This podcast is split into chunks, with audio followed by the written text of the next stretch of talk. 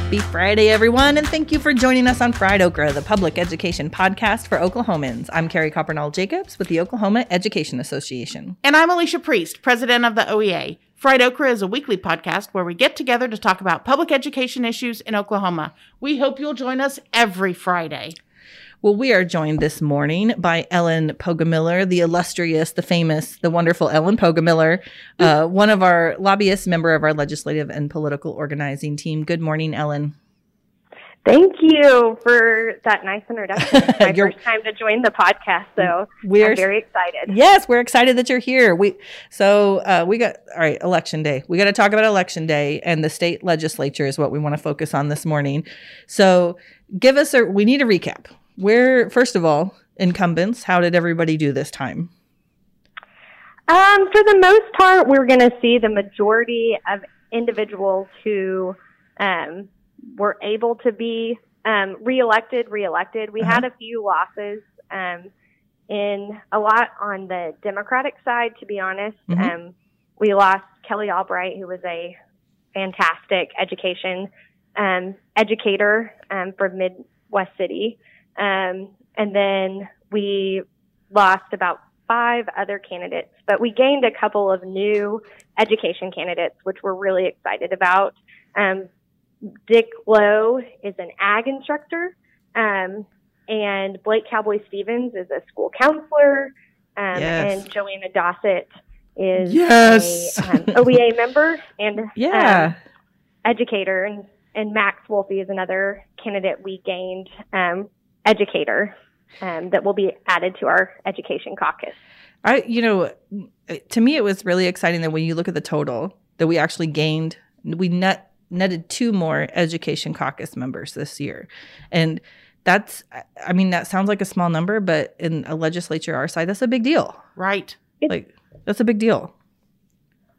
Yeah, it's a huge deal. And I like that they kind of represent different populations. You have your ag community, your school counselors and elementary kids, and then Senator-elect Joanna Dossett represents English language learners. So that's a really important voice to bring to the Capitol. You're so right. And it's interesting to, like, when you think about all the, I mean, it's very representative of our state, all the things that education touches every day.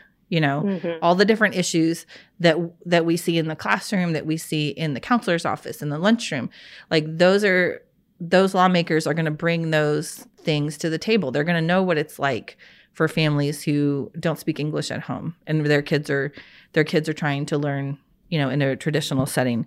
So it's a good broad range of people. So talk to us a little bit now, for those who might not be familiar. The OEA has a political action committee, which is funded separately from dues dollars, completely separately. Completely. It's money given over and above dues dollars, specifically to the Fund for Children in Public Education, our OEA political action committee. And it's run by members only. It's everybody decides what races to get involved in, what, who to give money to, how much, how to, whatever, the different candidates to support that interview kind of process based solely on education issues. Yep.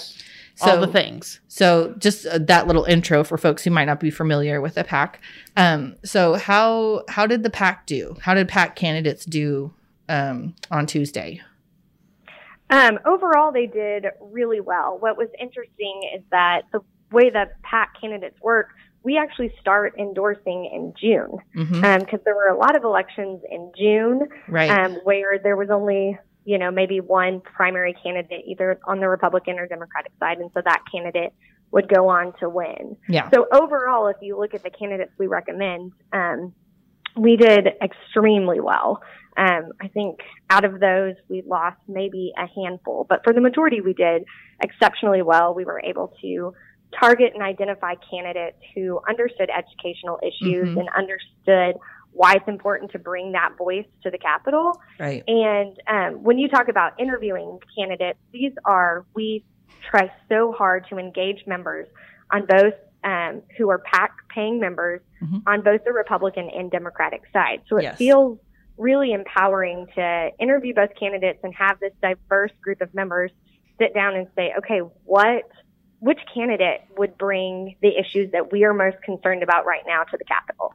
And overlooking this, I saw, you know, from June through November, we recommended 17 Republican candidates and 19 Democratic candidates. So it's a very bipartisan process. I mean, that's reflective of our membership. Right. Or 50, just about 50-50 split with a smattering of independents. Yeah. And, you know, this year to me, this whole election cycle is so interesting because there were so many uncontested races, a bazillion, I think is the correct term. And there were a ton that were decided in June. So it was really sort of a smallish list of folks who were actually on election day had opponents. So it was just an interesting year to me. Yeah. And, you know, while we're excited for our education candidates, it is exciting to also be in a race so that those issues emerge really strongly with your constituents. But overall, talking to our candidates that we recommended, while education is an issue we all care greatly about, it was reflective in the communities that they serve. Mm-hmm. This is still continues to be a major issue.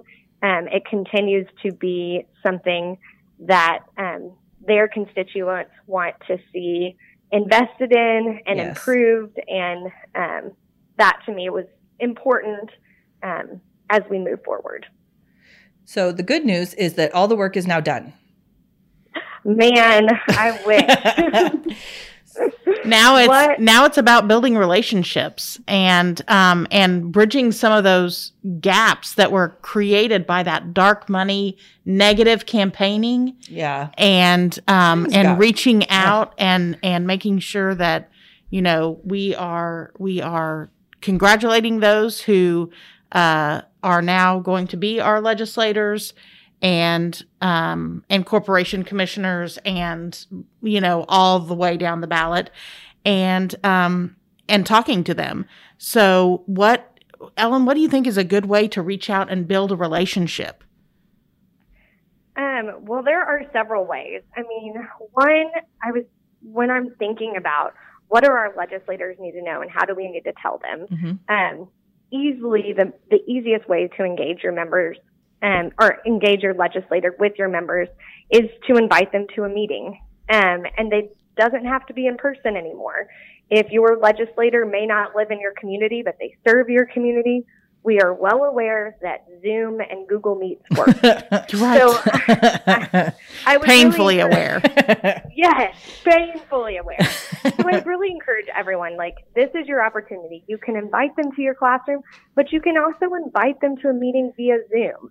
Yeah, that's a great idea. I work a lot with Duncan Public Schools and as one of my locals, and they do an incredible job of reaching out now to their legislators. They know session starts in February. And so the best time to engage your legislator, whether newly elected or returning, is to reach out to that member now and ask them, what's your availability? What's your comfort level of engaging with our members and letting us tell you our story?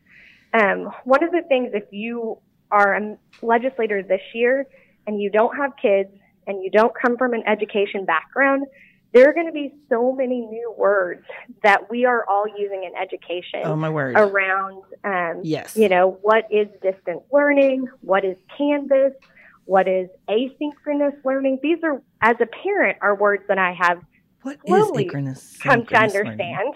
Yes. But I think it's important for our legislators to really understand what our schools look like right now in COVID, how our educators are going above and beyond, and what are the programs that they are using to reach out to all of their students, and what are the challenges that they face this year. This, to me, the more I think about it, this is a critical time to reach out to your legislators, and I would encourage everyone to do it, you know, today. And should you start that letter with, I didn't work for you on this campaign, I worked for your opponent. I'm sad you were elected. Sad that you were elected. You're not my cup of tea. I mean, but here's what's going on, if you care, in my classroom. Yes. I mean, it, you know, we I, you know, along with everyone, probably had at least one vote that didn't go their way. And so, yeah.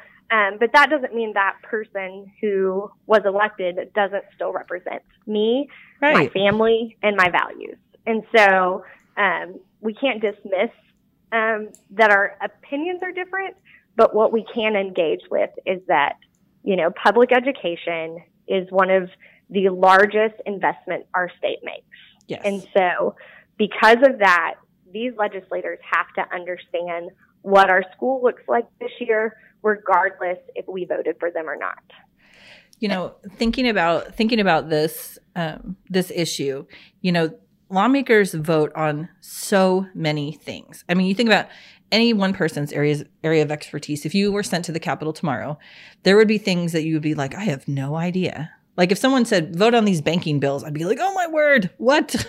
Yeah. Like our lawmakers need experts in the field that are reliable and honest and real, that they can lean on and know, wait a second, what does this bill mean to you? What would these changes look like? And we should be those people. You know, we live it and breathe it every day, just like you were talking about, Ellen. Like, if you don't have a kid in school right now, or you're not engaged in education, you might not have any idea what that looks like or what the jargon means. And you need good people to be able to call and rely on and say, wait a second, what is this? How do you feel about it? How does this look in my communities? Because if you're not in it, you just genuinely might not know. And that's why we started that little segment with building relationships. Yeah. You have to introduce yourself and lead with reaching out and with making, making an attempt to help somebody out and to put yourself out there to water the grass in your area and make it greener, as Andy Moore will say later on in the podcast. And the one other group I didn't talk about specifically, but like our ESP members who, you know, one of the things I always tell our members is you should invite a legislator onto a school bus. Well, that's probably not possible this year, but understanding what our bus drivers are doing to make sure that kids get safely to school every single day, or that our cafeteria workers are working overtime to make sure that our food is distributed in lines as parents drive by, or in the classroom, or in a cafeteria, whatever function they're doing. Yes, it's above and beyond too. And so I just think this is a time where we show our legislators how our entire staff has stepped up to not only serve kids, but in return serve the whole community. Can I, like, as you said that, I seriously, my representative is Colin Waukee. I'm putting him on notice. I want him to come and meet the cafeteria workers who have been feeding our family and all the families in our neighborhood for months. Like, they are incredible, and people they should see that. They should know that. Like, It's like, it is the very best of us. You know what I mean? Yeah. Like, ooh, I'm going to make a call right after this, Ellen. Thank you very much. Like our custodians that are making sure that every touched surface is sanitized. Yeah. Like, think about how busy they are. You know what I'm saying? Anyway. Yeah. Right. Because if you've ever been in a school, kids walk down the halls touching the walls just to be touching something. Have you met kids? Right. There's a lot of tactile things happening. Yes. There's a lot of stuff that is wet and gushy and not yours. But I mean, if you're not, I see it, you know what I mean? Because my kids are there. But if you don't have kids in school, it might not be something that is on your radar. So that's such a great idea. Representative Waukee, I'm calling you after this, just a heads up. Well, Ellen, thank you for the recap. Thank you for all that you do to keep track of everything and talk to our lawmakers and help promote education. We appreciate you very much. Yes, thank you so much. And thank you to all our members, too, who voted. We, did a hustle where we outreached the members to remind them to get out and vote. And I'm telling you, 60+% of our members had already voted before Election Day, and those who hadn't had plans to show up on Election Day. So it feels powerful to have a group that's not only invested in the classroom, but is invested outside of the classroom and voting on big issues and sending legislators to the Capitol to work on issues that we all care about. And the reality is OEA members historically vote at much higher levels than non-OEA members that are educators. So we love engagement, and we love to know about what's going on in the world. So thank you very much, Ellen. Thank you. We're joined this morning by Andy Moore of Let's Fix This. How are you doing, Andy? I'm good. Thanks for having me on again. Yeah, we're glad to have you back. We wanted to have a conversation with you, really more about civics, less about politics. There's so much happening nationally with the presidential vote count that it's raised a lot of questions about Oklahoma's system, because we seem to really be on the ball. So can you talk to us a little bit about how counting happens in Oklahoma? Why did we know our outcome on Tuesday night, and there are states that are still counting? Sure. Yeah, I think you made some really important distinctions there, like between civics and politics. Those are, civic life is not just politics. There's a lot more that goes into it. Sure. And you are quite correct.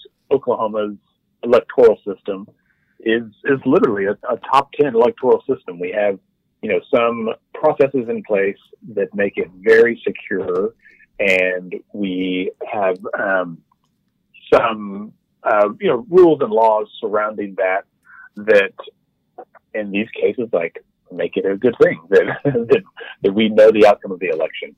So perhaps most importantly, we'll talk about absentee voting, but obviously in-person voting is done on election day, or if you voted early. So those 3 days just prior, mm-hmm. all those votes go into the computer.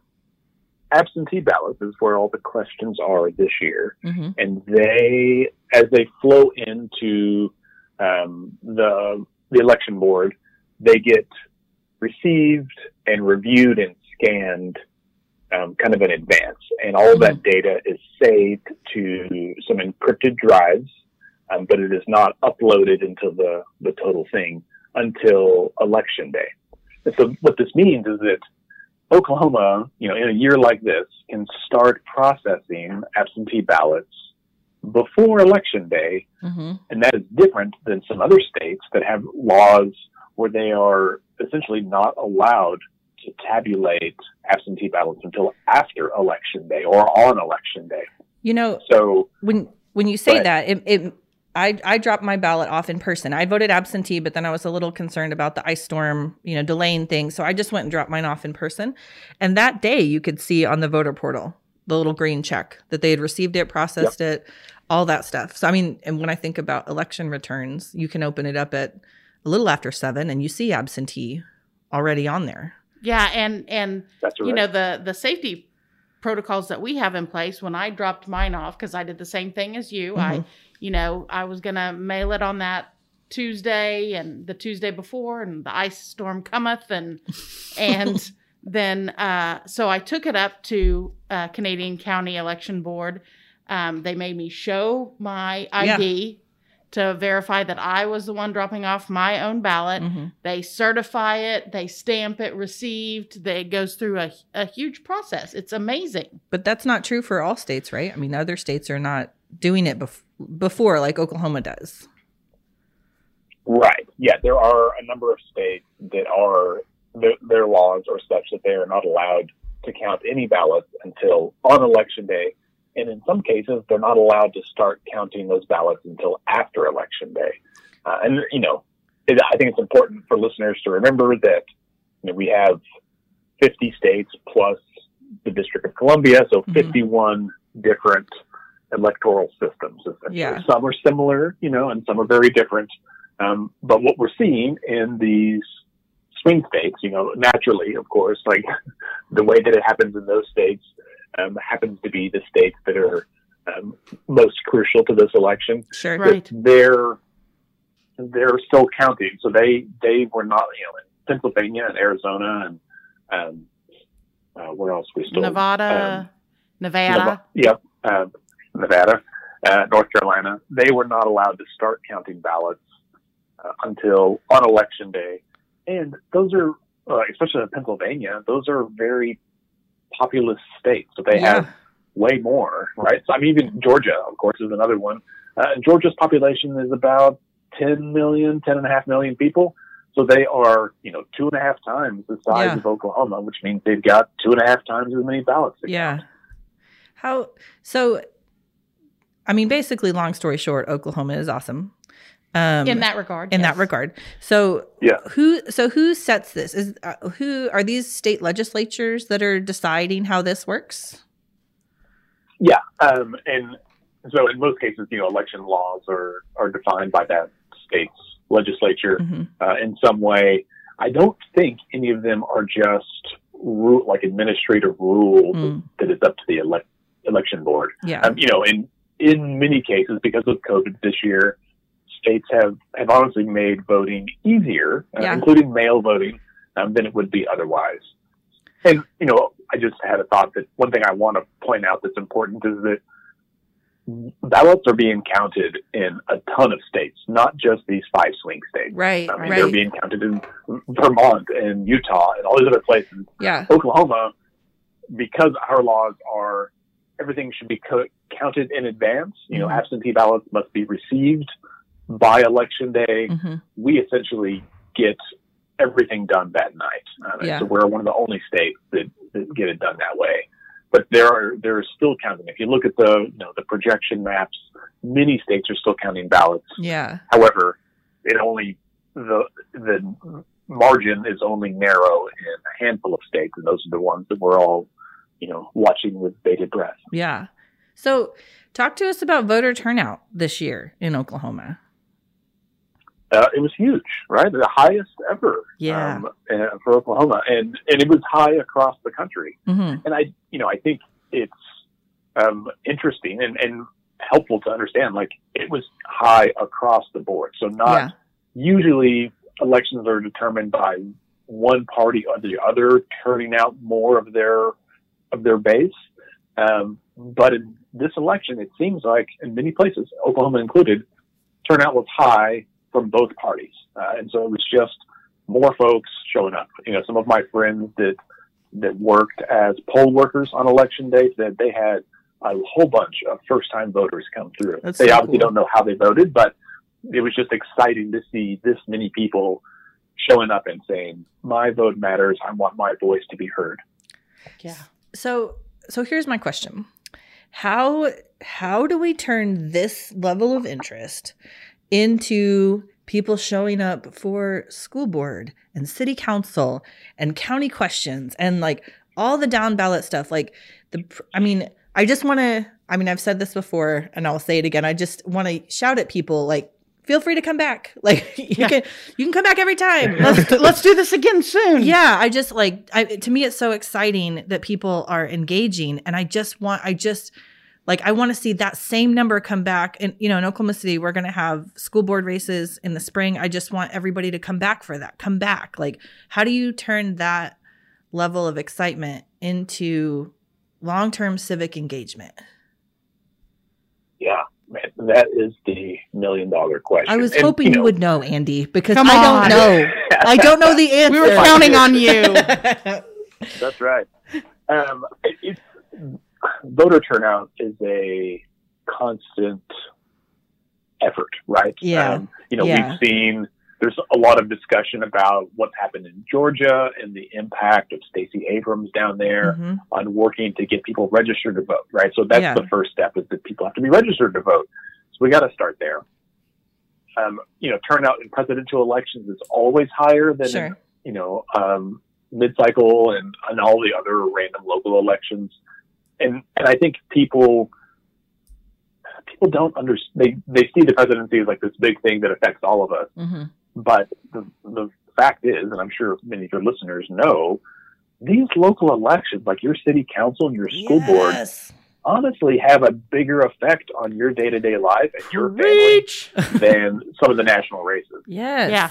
And that, I think too, it's just, I think a lot of people don't understand necessarily how government works or what the layers are that You know, you have to engage at the city level, the school district level, the county level, the state level. I mean, I don't know. You know this. I'm just telling you stuff you already know. Oh my gosh. Well, and I'll give you a very tangible example of how this is important that I've experienced just in the last couple of months. Mm-hmm. So I live in Oklahoma City, and Oklahoma City last year, year before, passed this comprehensive Bike Walk OKC plan, right? So about sidewalks and bike lanes and all this stuff all across the city. And my neighborhood it was left out. It was kind of in between two areas of priority for the city. And, you know, every day I drive down my streets. We don't have sidewalks. I live in an older neighborhood, so they didn't put sidewalks in back in the 30s when they built these houses. But we have an elementary school and a high school just a couple of blocks away. And a ton of kids walk to school, right? And some of them have to cross major streets like 23rd or Pennsylvania Avenue or May Avenue. Like they have to cross big streets to get there. Yeah. And even once they're in the neighborhood, it's not safe. People drive too fast. You know, there's blind corners, all this stuff. Right. And so my neighbors and I have been complaining about it, you know, when we see each other out walking around the neighborhood. And so we, you know, three of us decided to get together and send a message to our city council member, James Cooper, and say, hey, can we just talk about this just so that we can at least say we tried, right? Yeah. And Councilman Cooper was very responsive. He got a city planner. We set up a Zoom call. And so they took an hour and a half to go through the Bike Walk OKC plan with us. They listened to us, so we gave feedback, not just on our neighborhood, but on surrounding neighborhoods and how we connect to other things. And as I reflected on that the last couple of weeks, and we're still working on what this looked like to kind of put together our list of requests. Mm-hmm. But I mean, still every day I drive down these streets, I see kids walking, you know, this is things that I deal with every day, that I think about every day. Now, tax policy is important, and, you know, immigration is important, these things, but the things that, like, the roads that we drive on, the schools our kids go to, these are things that affect us day to day, and honestly probably give us more consternation than some of these bigger, like, esoteric issues. And not that they're not important, but just in a day-to-day impact, those decisions are made by those local officials and your neighbors. The more that we understand, our neighbors, that we can build a relationship with them, we can really be a force for good in making this world better. Yes. And that's what it's all about. Mm-hmm. True story. Seriously. I mean, who doesn't want to make the world just a little bit better? If they're not listening to this podcast. Right. If they're feeling like that. Yeah. Yeah. So, Andy, you know, we've all run in elections of some form. Whether it's, you know, middle school student council or, you know, president of OEA. But we've had good candidates lose. What advice do you have for somebody that is handling losing an election right now? Yeah. Do you mean the candidates or the supporters of the candidates? Candidates and supporters. Right. Both. Sure. You know, a few months ago, I read something that said, choosing to work in politics is choosing to have your heart broken. And I have thought about that a lot, particularly as the campaign that I was involved with, our ballot campaign, got sidelined by the COVID pandemic. Yeah. And we, you know, had to kind of give up our dream of being on the ballot this year. It was heartbreaking, and it's hard. And then, I mean, the reality is that in the election, there are... And under our current system, this could change, but under our current system, you basically have two sides, right? Like one candidate or the other, yes or no. Right. And that means that half the folks are generally going to be disappointed, right? Like, that's fair. Kind of the way that's true. But I think it's important to remember that democracy continues, right? It is always evolving, always moving. Mm-hmm. And that means there will be another election for that same issue or same seat in 2 years or 4 years, right? Yeah. In almost every case, 6 years in the case of the Senate. But everything else, like, okay, you stand up. And if you Google Abraham Lincoln's history, right? Like, right. He lost the election the first time he ran. His, I think the love of his life died before he was, you know, like he had a bunch of things that were really difficult, could have been life-changing things. And yet he kept going, right? And mm-hmm. is, you know, one of the presidents, if not the president, I think that most Americans look up to as the benchmark for the presidency. And so just because you faced a loss doesn't mean that the game is over entirely. Yes. It's okay to take stock of where you're at, lick your wounds, you know, reflect on what could have been done differently, and then go out and do it differently next time. Yes. But just don't give up. Don't give yes. up on your ideals. Don't give up on, you know, your core beliefs and working toward making the world a better place. Because mm-hmm. what do we all yeah. really want? World peace. I don't know if we're going to get that maybe this week, but we'll, right. but we can push for it. Yeah. You know, regardless of who is leading and ballot counting at a given moment, sure. you will see people on the other side. They're like, this is terrible. I'm leaving. I'm leaving the state. I'm leaving the country. Yeah. And it's like, you can't just take your ball and go home. Like, this is our society. Right. Like, yes. We all have a piece of ownership in it. Yes. Right. If you have the means and you want to move to Costa Rica, like, knock yourself out. Right. Oh, man. I guarantee people in Costa Rica or Denmark or wherever, Canada, like they also get frustrated and want to leave, right? Right. Like, right. The grass is always greener, and it is greener where you water it. And so, in a state yes. like Oklahoma, like where you can know your elected officials, right? Like mm-hmm. you can get their cell phone and tech, like they yes. will. They are pretty accessible. There's no reason to not at least try, right. and even if you miss out. It doesn't mean that you can't find another way to keep going and to stay involved. I have got to use that quote on my daughter. She was devastated by a certain race that she had put some sweat equity into, and the grass is greener where you water it is really put it on a mug. Uh huh. Yeah, I love it. It is. It's true, and that's why we stay here, and that's why we continue to fight the fights that we do and do the advocacy work that we do. And it is so exciting to partner with you on those things, Andy. Thank you so much for your time this morning. That. Yeah, we appreciate the work you do to engage voters, and we appreciate you coming back and visiting with us. Well, you got to come back and give us a pep talk again another time soon. For sure. I'd be happy to. Thanks, Andy.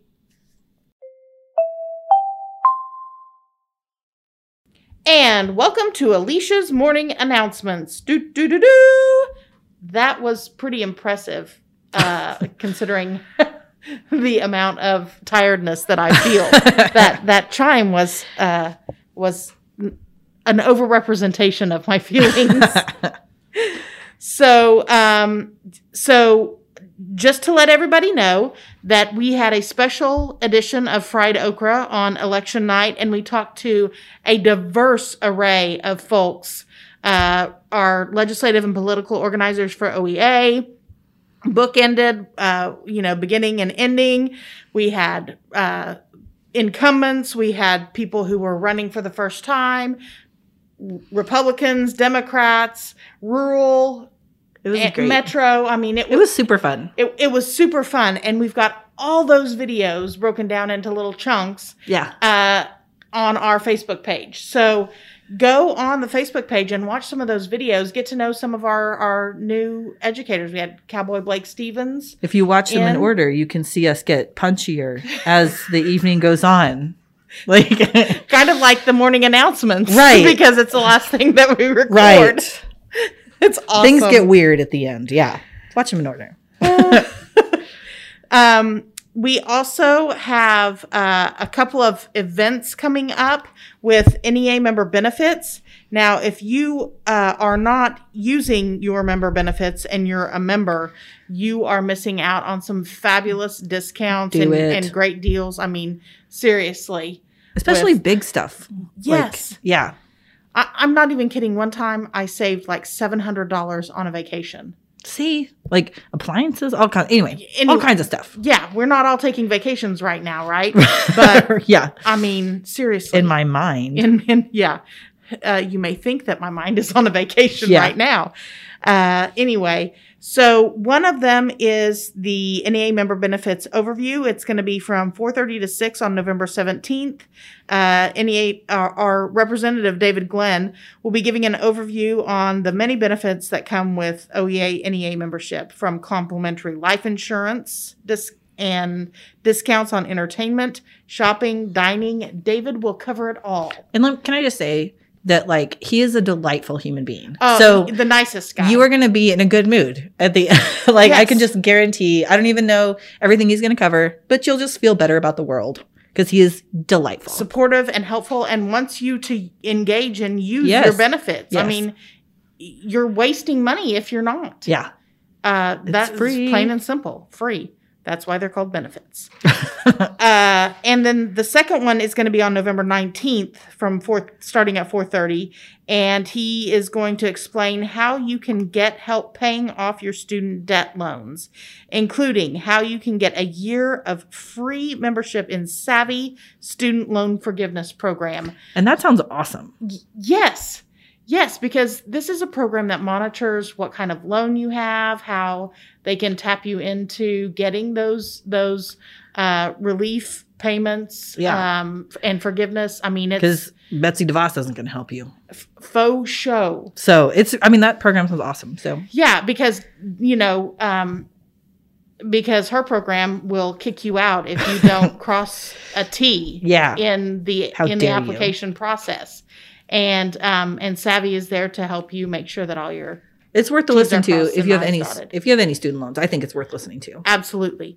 And tomorrow is Committee Saturday, and that is a huge day at OEA.